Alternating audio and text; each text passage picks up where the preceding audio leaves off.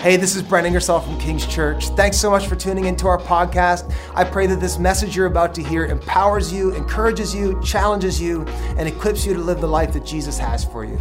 Thanks for tuning in.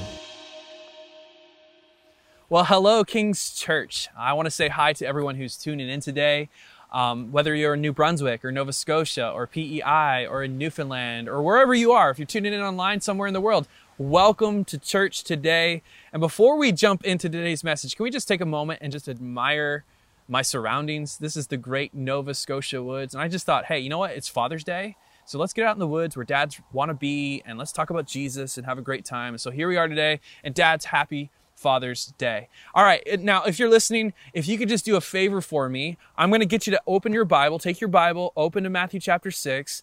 Uh, we're just going to park on a couple of verses today. Um, and I want to talk to you today about the theme or the topic of generosity.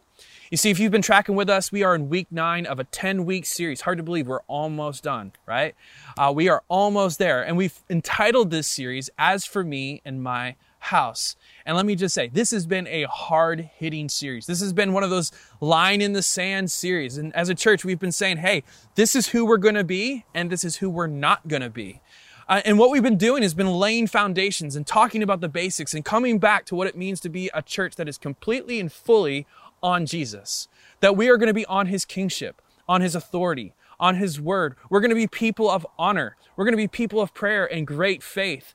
And today, what I want to talk to you about is really the idea of generosity. And I want to talk to you today about kind of the atmosphere of the house. I feel like we've been building a house over the last nine to 10 weeks. We've been putting the foundations in and, and now we've started to place some walls up and we're starting to kind of decorate the interior. And what I want to talk to you about today is really the economy of the house. What's economy, you say? Well, a simple definition for us today is this. An economy is the arrangement and mode of operation. It's the arrangement and mode of operation. Every house has an economy. Whether you know it or not, there's an economy in your house, there's an economy in my house. There's one in our city. There's an economy in our nation. And when you open the Gospels and you see Jesus come and he declares his kingdom, one of the things that we find is that the kingdom itself has an economy. And that economy is based upon two things love and radical generosity. And so today, what I want to do is reestablish this for us, okay? As for me and my house, we are radically generous. Can you say that with me? Say it with me, all right? Say it out loud. You ready? As for me and my house, we are radically generous, all right? Now, if I had a secondary title for today's message, it would, it would simply be Invest in God. Now, this idea of generosity, when we talk about generosity, really it covers a huge scope of our lives. And the most obvious thing that it covers is generosity involves giving. It involves not only giving, but it also involves receiving. Uh, as we talk about generosity, this is going to cover this is going to cover things that we own or things that we think we own. Uh, this is going to cover things like stewardship and simplicity and, and our values and our priorities. Uh, when we talk about generosity, we talk about wealth and poverty. And yes, I know your favorite, we talk about your money. Everyone's favorite topic. Now, before we go on and before you tune out, before you just check out and say, oh, here's the church talking about the money again, listen, we have to talk about this as we talk about generosity today. But let me just say this, okay? I am not interested today and talking about what you have and what you don't have. I'm not really interested in knowing what's in your bank account or how big your house is or whether it's right or wrong. You see, I think there's a lot of confusion, especially in the church today when it comes to some of these issues. And my guess is, is that no matter who you are, at some point in your life, you've been taught something about wealth and poverty and tithing and all of it and how it relates to Jesus and Christianity. And those are important topics. Don't get me wrong. But I'm not really interested today in counting another man's pocket, if I can say it that way. All right? But if I can be so bold, let me say this. When I read the Gospels, I'm not cer- certain Jesus is either. You see, because when I look at the Gospels, what I find is, is that Jesus doesn't seem overly concerned with what we have. He's not concerned with what we have. However, he is concerned with what we do with what we have. Does that make sense? He's concerned with what we do with what we have. He's actually more concerned with how we invest our resources, not the resources themselves. And if you've been walking with Jesus, maybe you're new to walking with Jesus, this is a huge perspective shift because you're, you're, you're meeting a person who doesn't really care so much how deep your pockets are. However, he is concerned with how deep your heart is. You see, in the kingdom economy, um, it's possible to have deep pockets, but a shallow heart. Likewise, it's possible to have shallow pockets, but have a deep heart. And this is a very critical thing. Before we launch into this text and we look at this today, it's very critical that we understand this. That the economy of the kingdom of God, the one that Jesus comes and he produces in us, is not one that is predicated by Wall Street. It's not predicated by NASDAQ or what the value of Bitcoin is right now. That's not what it is. The economy of the kingdom is actually an economy of the heart.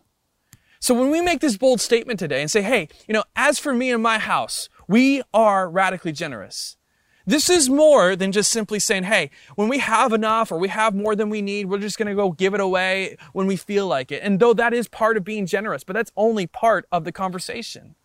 So as we say this statement today, I think it means that we become a community of people who willfully and voluntarily examine our motives constantly as it relates to our stuff and our possessions, as it relates to Jesus and the call of his kingdom.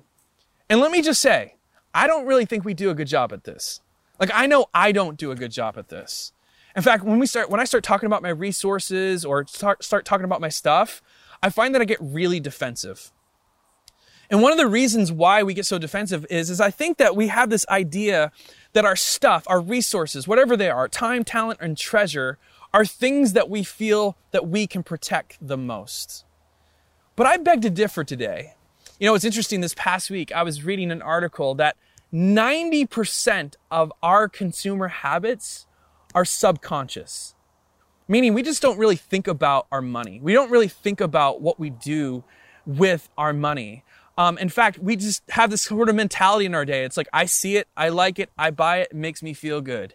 And that's kind of the rhythm that we live. And it's really easy to do this. Like, honestly, right now, I'm not suggesting that you do this, but right now, literally, we could take our cell phones out and in two clicks of a button, we can buy something online and in two days, it would show up our, at our doorstep. That is if you have Amazon Prime, of course, right? But it's just super easy to do this and we don't think anything of it at all.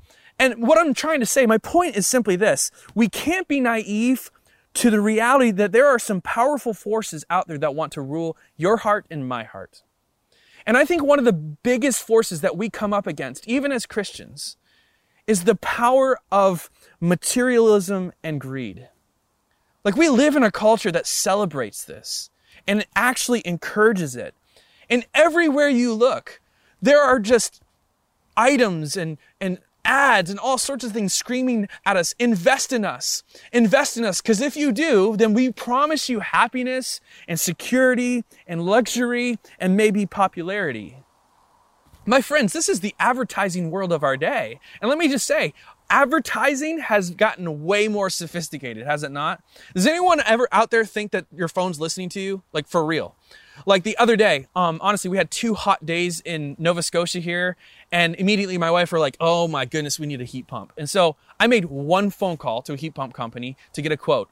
And I promise you, ever since then, everywhere I look, there's ads for heat pumps all over my social media, all over Facebook. It's like my phone hears what I'm like doing. All right. Does anyone else have that? I mean, it's crazy to think about.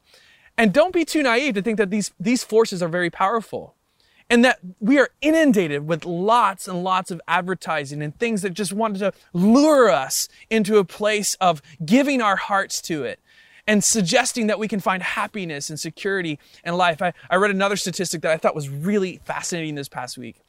You know, by the time we turn 85 years old, we will see the equivalent of about six years of advertising in our life. My point is, is that, hey, there are powerful forces that are working against investing our lives into the places we really need to invest into. And let me say this again. Once again, Jesus isn't necessarily concerned with what you have. This doesn't mean like, hey, we just get rid of everything in our life and we can't do anything in our life and we can't have stuff. Jesus isn't concerned with what you have. He is concerned with what you do with what you have. And the question I think Jesus really wants to get at today, and I, the one I really want to, I want to, I want to suggest to us today is simply this. What are you investing your heart into? Like for real. Where is your heart invested? Because how we answer that question really will determine if we're generous or not. And in Matthew chapter 6, Jesus brilliantly lays this out for us. And what I want to do for you today is I just want to do a little bit of teaching through Matthew chapter 6 if I can. And then I want to give you three perspective changes that will help you invest in the right place, but then also to stay invested in that place. All right? But let's start with Jesus first. Matthew chapter 6, verse 19. Jesus says this He says, Do not store up for yourselves treasure on earth where moths and vermin destroy, and where thieves break in and steal. But store up for yourselves treasures in heaven, where moths and vermin do not destroy, and where thieves do not break in and steal. For where your treasure is, there your heart will be also. Did you hear that? Okay, now now Jesus in this scene is, is, is speaking to a large crowd of people. And this this teaching is part of a greater section of teaching that we call the Sermon on the Mount. And the Sermon on the Mount really is the manifest is, is Jesus' manifesto for life. Like if you want to know what Jesus cares about, you want to know what his heart is, you want to know what Jesus is going to invest in, you want to know what Jesus' expectations are if you're going to follow him, read the Sermon on the Mount. I mean, if Jesus were here today and he would say, Hey, as for me and my kingdom, he would just say the Sermon on the Mount right afterwards. Because this is exactly his heart. This is what it means to be a follower of Jesus. And, and as we discover, he talks about all sorts of issues. He talks about anger. He talks about relationships. He talks about marriage. He talks about loving your enemies, all this sorts of stuff. But as we get towards the end of this talk, Jesus turns his, our attention to where you ought to invest your lives. And I think what he says here is really profound, and we just read this. But I, first thing I want you to notice in the text is this. Notice what Jesus says at the very first line. He says, "Do not store up yourself for yourselves treasures on earth." Now, some scholars say it, it's better translated this way. Let me say it this way: Stop storing up for yourselves treasures on earth. Do you hear that? There's a difference. There's a subtle difference in this. And basically, th- what this means is that Jesus here is it, this is less of a hypothetical warning and more of a command to his disciples to just stop. Like, stop investing your treasures in earth.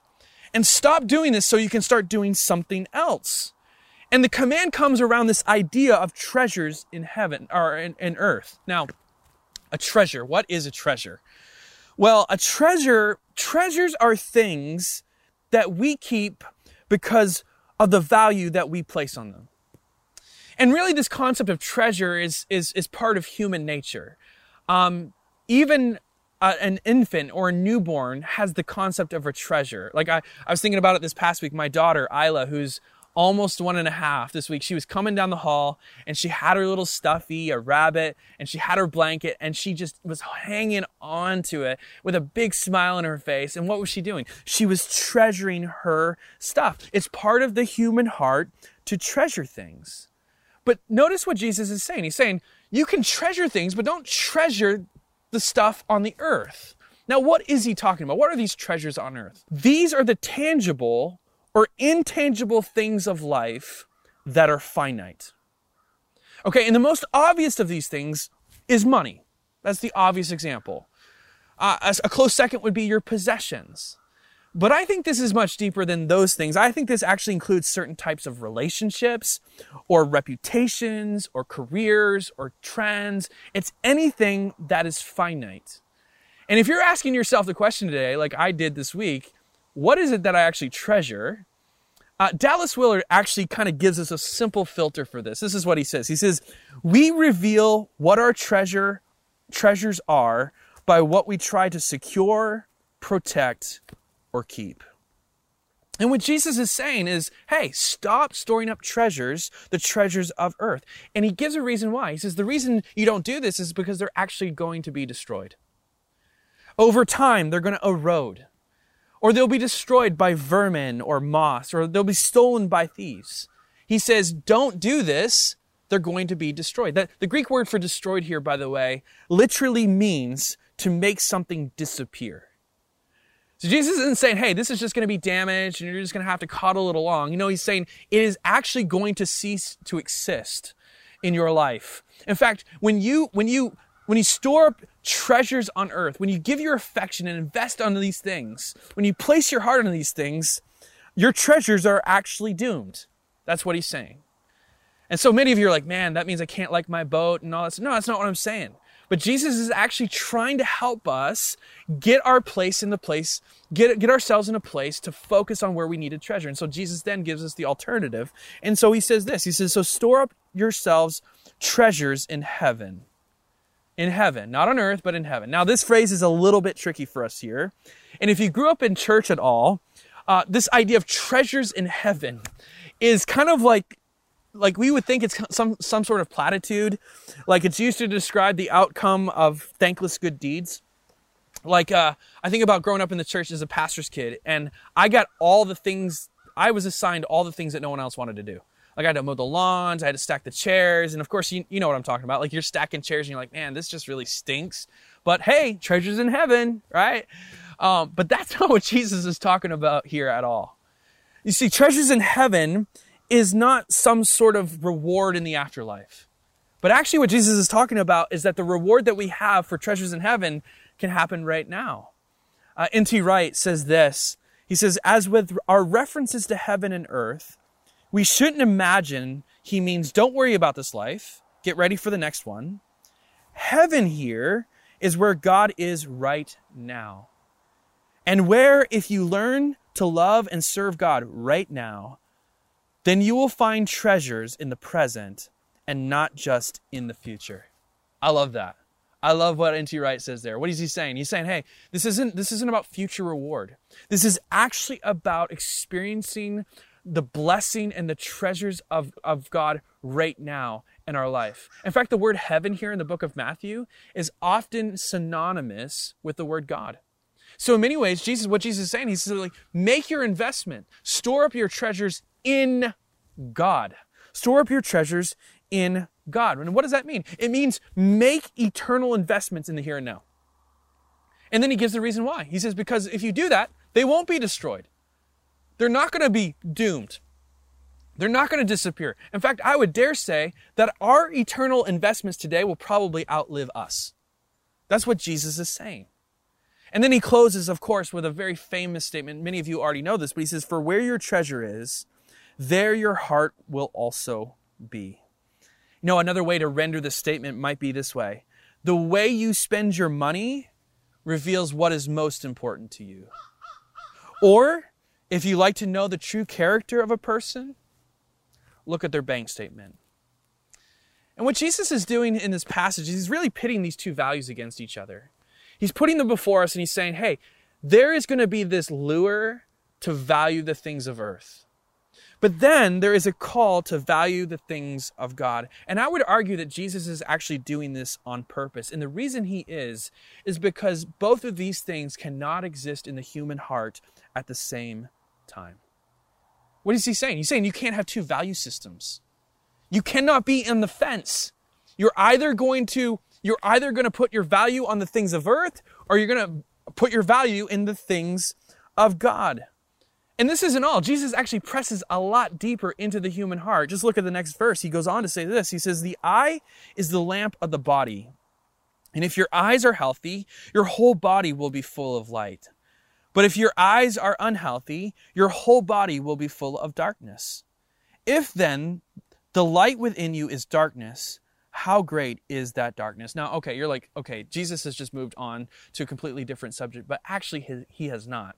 See, Jesus here is speaking in some, some cultural idioms that we wouldn't understand today. But when Jesus talks about having a healthy eye, in Jesus' day, that referred to someone who was stingy or jealous or envious. But a person with a healthy eye was someone who was generous. Let me put it in today's terms. Maybe we might say it this way. Maybe say it a little bit differently. If you are tight fisted, your soul begins to shrivel.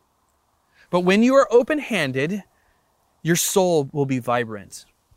That's what Jesus is saying here. He's saying, you can't be tight fisted and open handed at the same time. But this even goes a little bit deeper. What Jesus is actually implying here is that those who are open handed, when you see open handed people, that's actually a symbol and a sign that they are part of the kingdom of God. How cool is that? And if you think Jesus is done, he's not. He actually presses even deeper and he gets really to the core of our hearts. He gets right to the, the, the, battleground of our hearts. Look at verse 24. He says, No one can serve two masters. There it is. Either you will hate the one or love the other, or you'll be devoted to the one and despise the other. You cannot serve both God and money. Do you hear that? He puts it right out there. You cannot serve both God and money. Now, this is a really chilling statement if you think about it. Because Jesus isn't just saying, hey, money is a powerful entity. He's saying it's so powerful that it can be God like. Isn't that crazy?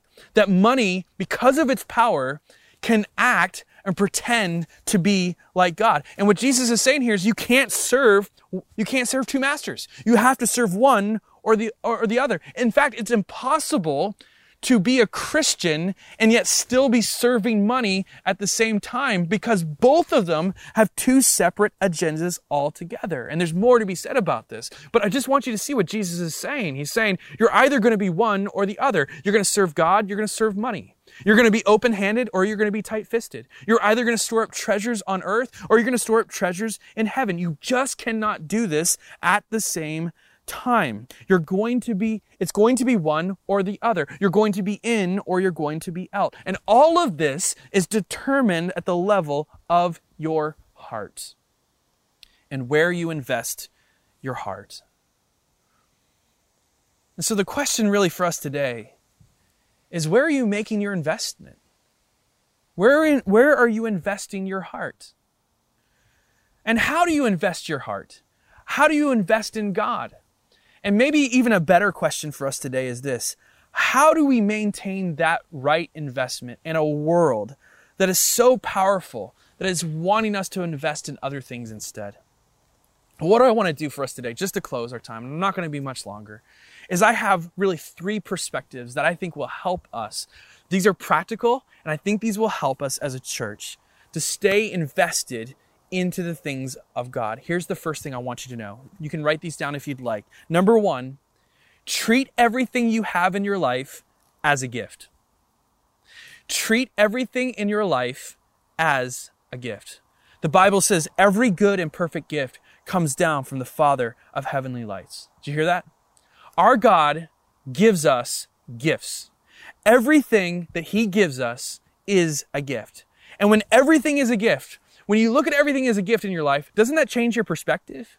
Why does it change your perspective? Because a gift implies that you have to receive it and that it has been given to you, which means it, uh, it doesn't originate with me. And, and, and, I think that's an important distinction to make. Um, and what I'm, what I'm saying here is that it's not that we can't own anything or that we can't have nice things. In fact, I would dare say if you're listening right now in the US or Canada or some Western uh, com- uh, country, uh, we have a lot of nice things. Some of you might say, well, I don't have nice things. If you have a car, you have nice things. Compared to other places in the world, we have nice stuff. If you have a TV, if you have a computer, if you're watching right now from a computer, trust me, you have nice stuff.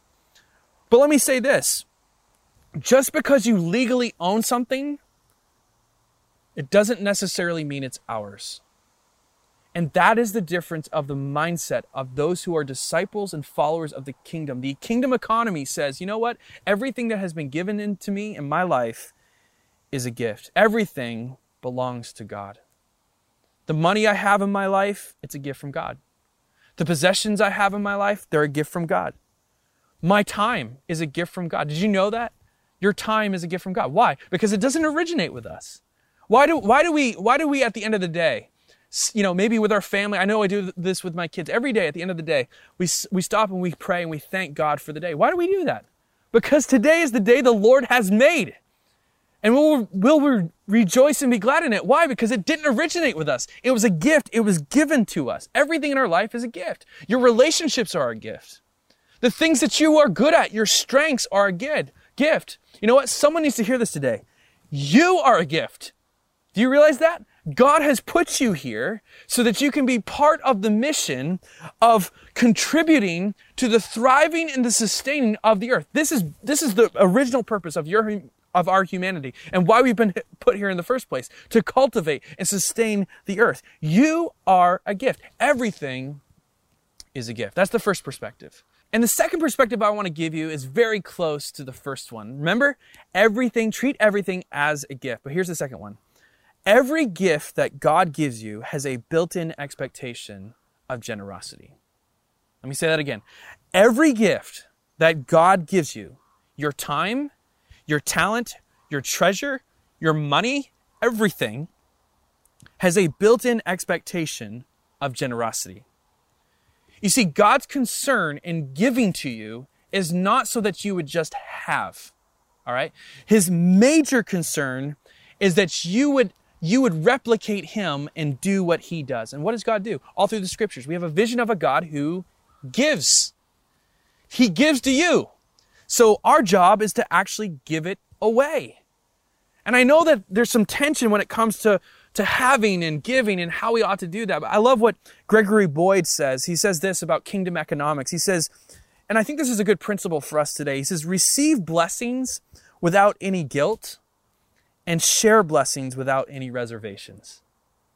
Isn't that good? He says, receive blessings without any guilt, but share blessings without any reservations. Why? Because every gift that you've ever been given, there is a built in expectation of generosity.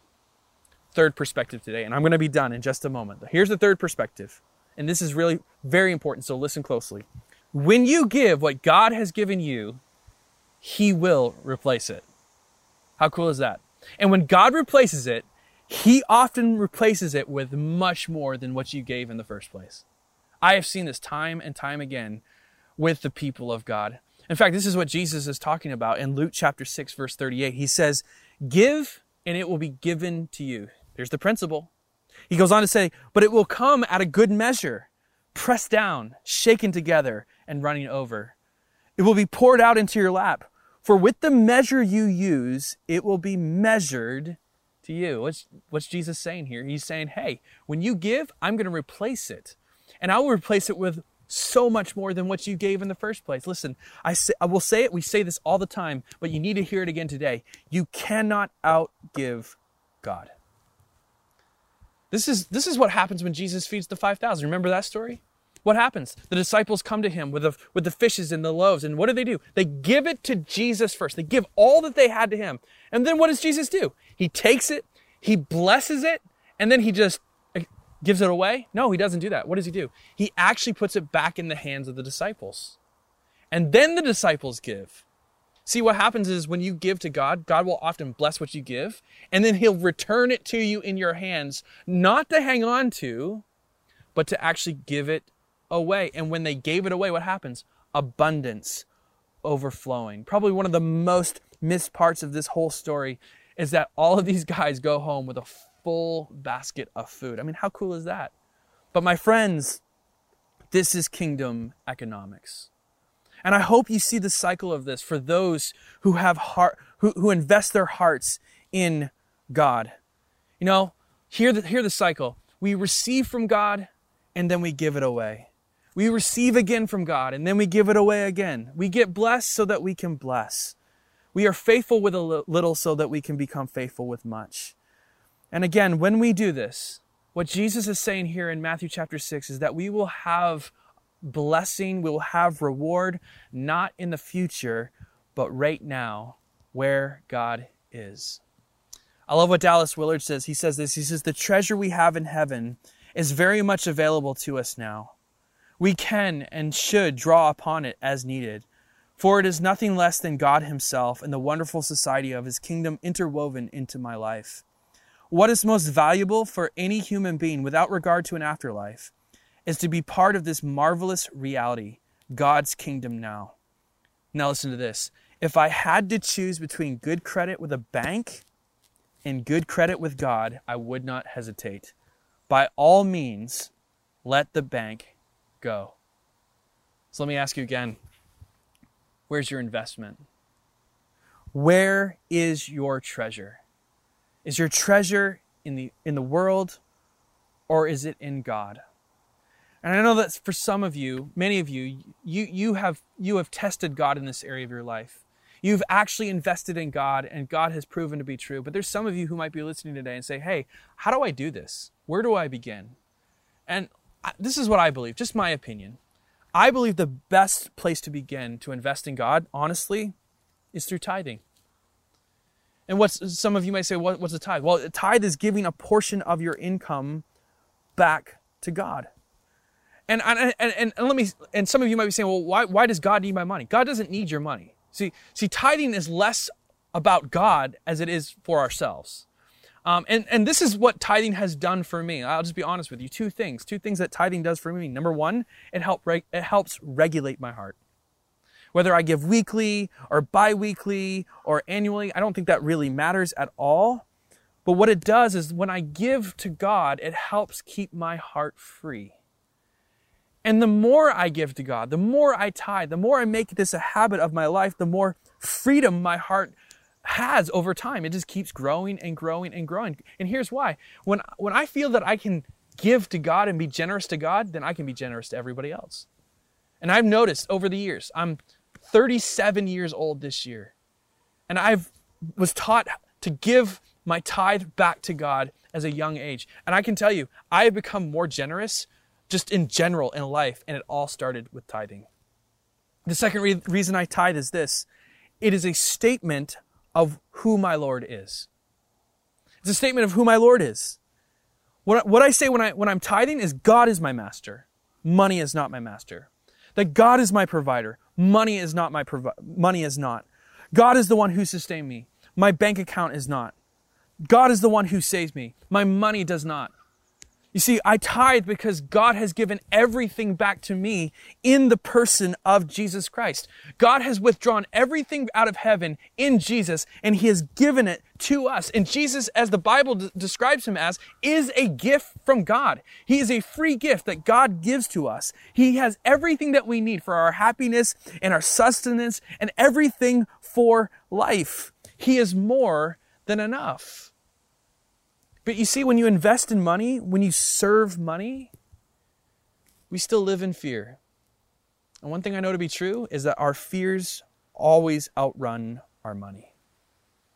That's why we always want more of it, because it never really fully satisfies our hearts the way God is supposed to satisfy our hearts in Jesus. And thus the slavish cycle continues. There's never enough. I always need more. But when we lose everything in Jesus, hear me on this. When we lose everything in Jesus, who gives everything our hearts need and then some, you become free to do anything. Church, like, that's why. that's why we can give a million dollars over seven years to our region, no strings attached. Why? It's because we're free because our treasure is in God. We invest in God and not into our bank account. And really, this is the invitation of Jesus today. And maybe for some, this is a re invitation of Jesus, albeit can be frightening. It's not lucrative. It's not promising of safety and security. But you find so much when you invest in God. What you find is you find God Himself. You know God, and God knows you. And so let me just say it one more time for everybody in the house today. As for me and my house, we are radically generous. We are going to be a church that invests in God. Let me pray for us today as we close. Jesus, we thank you for the abundant life that you have given us in every regard. Everything that we need physically, everything we need emotionally, everything that we need spiritually, relationally, everything in our life, God, has been a gift from you. So, God, I pray that today you would reorder our hearts around the things of heaven, that we would hear your command as you said it to the disciples of, of that day. Would we hear it fresh and anew today to stop investing in the things of earth that are, that are bound to be doomed and to disappear? But God, we choose once again to invest in God, to invest in eternity today, whether it's with tithe, whether it's just giving to the poor, whether it's generosity or living a life of simplicity, whatever it is, God, we choose today to invest in you. Thank you, God, that your return is great and that we can experience your life in the here and now. We pray this in Jesus' name. Amen.